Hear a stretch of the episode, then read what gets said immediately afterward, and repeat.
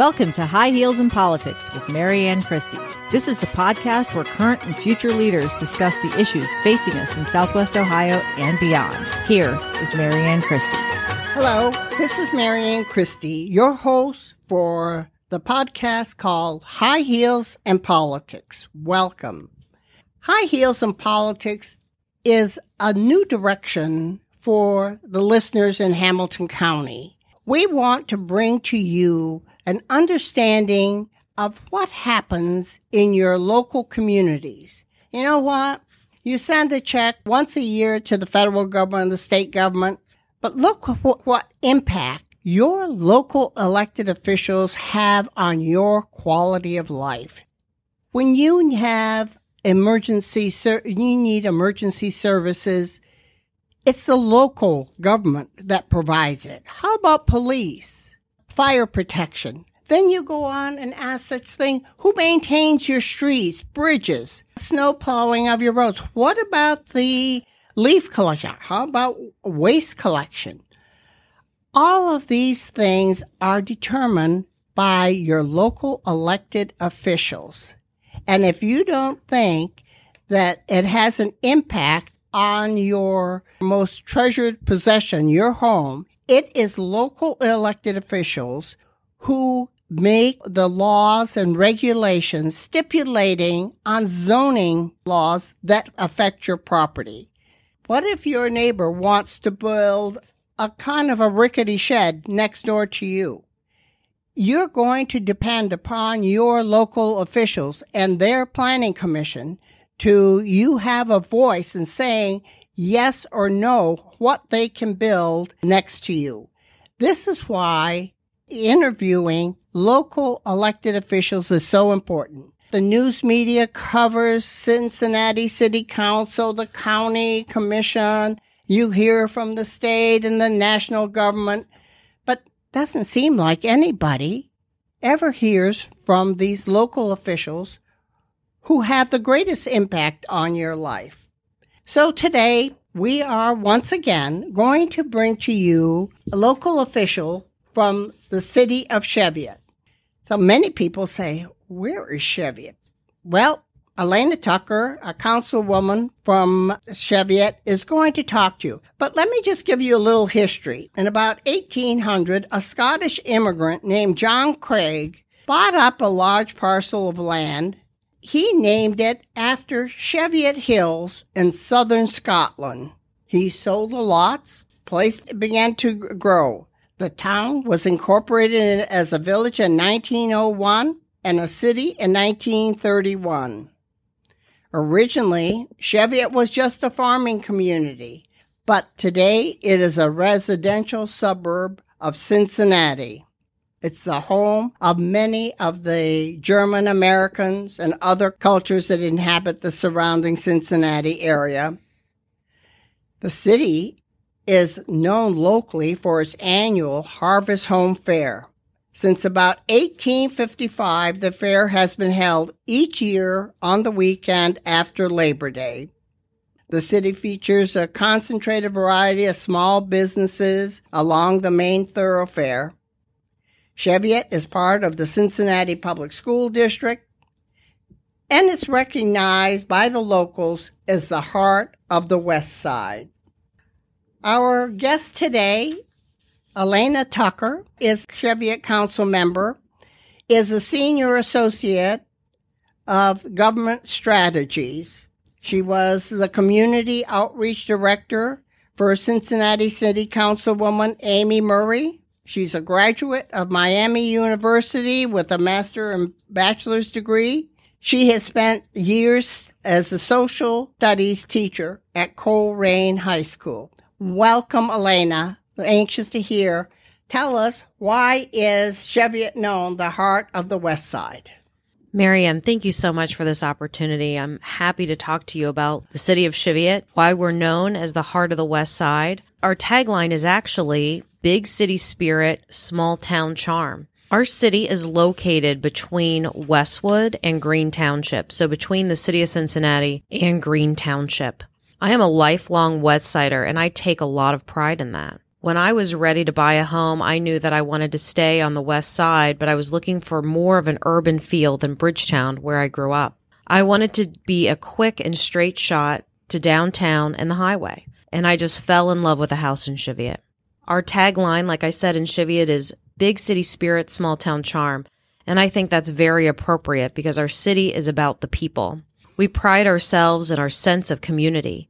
Our city is filled with charming single family homes, two family homes, and four families. We have a walkable community and we believe in small businesses. So what we lack in size, we're only one and a half square miles. Though we do have over 8,300 residents, we make up for in spirit. Tell us a little bit about how is Cheviot financed? Sure, like most of the municipalities within Hamilton County, we collect property taxes. We also collect a personal income tax and our levies. We also benefit from JEDs. While we ourselves do not have JEDs, we partner with Green Township, who does have many JEDs, and we do the administrative end of that. So we get a cut of that, which helps to add to our budget. Can you explain what is JED for our listeners? So a JED is a joint economic development district. So if there's new development in Green Township, the township can levy expenses to build roads and infrastructure for that project. Perfect example would be a new hospital. So in Green Township, there is a, the children's hospital there. There is a JED on that children's hospital. Employees that are working at children's hospital are paying a tax to Green Township. A very small percentage of that comes back to Cheviot, but we are very happy to partner with Green Township in that effort. That's interesting. I didn't realize that that's where Children's Hospital was actually located in Green Township. What changes have you seen over the years that have happened in Cheviot that have had kind of an impact on lives? Talk about police or fire. I mean, do you have your own police department, fire department? Because you're talking about one square mile, how do you have to pay for these kind of services? Yes, we have our own police department. We have our own fire department. We have our own public works department. We collect our own garbage. We pave our own roads and unless they're so big that we have to contract out like we did for Westwood Northern Boulevard, which was a major project this past year. So what is a big challenge in Cheviot is something that is also facing not only the nation, but particularly Hamilton County and certainly in Cheviot. It's not something pleasant to talk about, but our communities are very impacted by the opioid epidemic. Our police and fire runs are at an all time record high as our first responders are being called to overdoses and crimes as a result of drug addiction. The job and risk faced by first responders today looks much different than it did 20 or 30 years ago. The opioid crisis is hitting Cheviot just as it is the rest of Hamilton County. In addition to that, something that I have noticed a change in in Cheviot is that over 50% of our residents in Cheviot are renters. While 95% of our landlords and renters and homeowners are good neighbors and care well for their property, we are continuing to notice that people do not take the same, same level of pride in their home and property that they once did. So as a result, council has been working to update ordinances surrounding issues like fencing and property maintenance. So Marianne, in your opening, you mentioned who do you go to when your neighbor builds a rickety shack on the back of their property? I would hope that that's not going to happen in Cheviot because we've updated our ordinances to account for something like that happening. I would hope that other elected officials in other municipalities are doing the same thing. I could make a long list of things that have changed, but those are a couple of issues that we're facing right now. What about uh, the future? What projects do you see? Once again, Chevy is a very small community. If you have 50% of your residents are renters, is there any way of looking at how you can change that to get more people to be homeowners or, you know, what direction can you go in that's a great question, Marianne. So I will say, prior to serving on council, I served on a committee for Cheviot called Vision 2020. My main objective when I was part of that organization was to promote something called a residential CRA. that did get put into place in the city of Cheviot. What that allows people to do is to come in and buy a home, make significant renovations to their home, but only pay taxes on the value that they purchased the home for for 10 years. The goal of that would be that property then cannot be turned into a rental property. It has to be owner occupied. I had a major objective when I came on council that I wanted to see more owner occupied housing. And that was something that I led with when I entered council. You know, I worked on it prior to council because I was so passionate about it.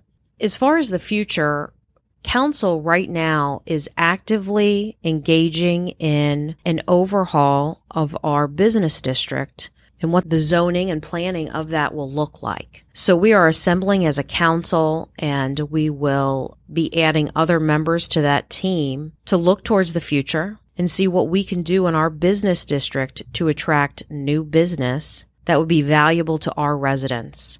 One of the reasons I moved into Cheviot is because it is such a wonderful walkable community. I can walk out my front door walk up two small blocks to the meat market, the fruit market, the bakery, and I have two drugstores I can walk to. I can walk to the library. I can walk to the park. Our community wants these businesses in Cheviot. These are small family owned businesses. And with our new zoning plan, the goal will be to attract more small business. Alana, that's fascinating. This small little one square mile community, the work your members of council are doing shows how it impacts the quality of life in a community. Let me just ask you a question. Do members of council receive any stipend for their many hours they put into their work? Yes, we actually do. So I get paid about $6,000 a year. But if you add all the hours up, I definitely know it's not minimum wage. The past many Tuesdays, most of our in person work is done on Tuesdays. I was in bed this past Tuesday at 10 o'clock eating cold pasta and the mayor called. So then I had another conversation with him until about 1030 then I had other work to do around the house and finally got to bed probably about midnight. I have been an elected official, and that little stipend is not very much for the many hours because you're only talking about that one council meeting, but then you have all your committee meetings, and then you have people calling you up and asking you questions. There is not such a thing as that you can go to a your children's school function or place without somebody coming up and saying, I don't know why you went and uh, allowed this or that, or why aren't you doing this or that? Those questions are always there for elected officials. You did use the CR, CRA. Most people don't understand. What mm-hmm. is a CRA? CRA stands for Community Reinvestment Area. Okay. So you can have a CRA in a business district. This was specifically a residential CRA. So specifically geared towards single family homes in particular. I think that's a fantastic idea of how to get people to want to buy homes one of the reasons is a lot of the, your homes are older houses, correct? That is correct, yes. And so when they want to buy it, the minute they start asking for a building permit, the next thing they see is their taxes go up considerably. And so they really find that they can't afford uh, to uh, renovate uh, or remodel a house and then be faced with higher uh, property taxes. One of the things I forgot to ask you about is Cheviot a member of the Open Checkbook? Yes, I am very excited about that too. Last year, we finally became a city that is participating in Open Checkbook, which was an initiative by Josh Mandel, the treasurer at the time. What that does is it puts all of a municipality's finances available to the public, to anybody that wants to look at it in one spot. And I'll be honest with you, it was a struggle to make that happen. I felt that at the time, our council became very partisan over this particular issue. This was something that was important to me because as an elected official, I believe in transparency and I believe in community participation. And I believe that this is not our money, as in the elected officials' money, nor is it the administration's money. It's the people's money. It's the 8,300 people that live in Cheviot. And so all 8,300 people that live in Cheviot and beyond should have the right to review those finances. And then if they have further questions, they can contact one of their elected officials or the city directly for questions. That's their right. How did you become interested in running or being a part of local government? I have always been interested in politics since my senior government class. I went to college and have always been active in volunteering for political campaigns since all through my adult life. I went through the Jo Ann Davidson Leadership Institute a few years ago, and I had always been very happy being the person behind the person. Going through that program just really gave me the confidence to step forward and participate in a different way, in a more official capacity. So I really credit the Institute for giving me that confidence and for building into me for the women that I met in that program. And also, I have developed such a wonderful group of women in Hamilton County. And I know that Judge Searcy has also mentioned this in her podcast about our program she leads. It has been a wonderful program where women are building into each other. We're encouraging each other. I can pick up the phone and call any of these women if I have a question about what's happening in my city and get their advice or politics or family. We're truly friends and having that support has encouraged me just to do more and more with these women and encourage more women to get elected. What would you say to a woman or even a young man who wants to get involved in the city of Cheviot? whether it's the city of Cheviot or any number of other municipalities, it's just show up.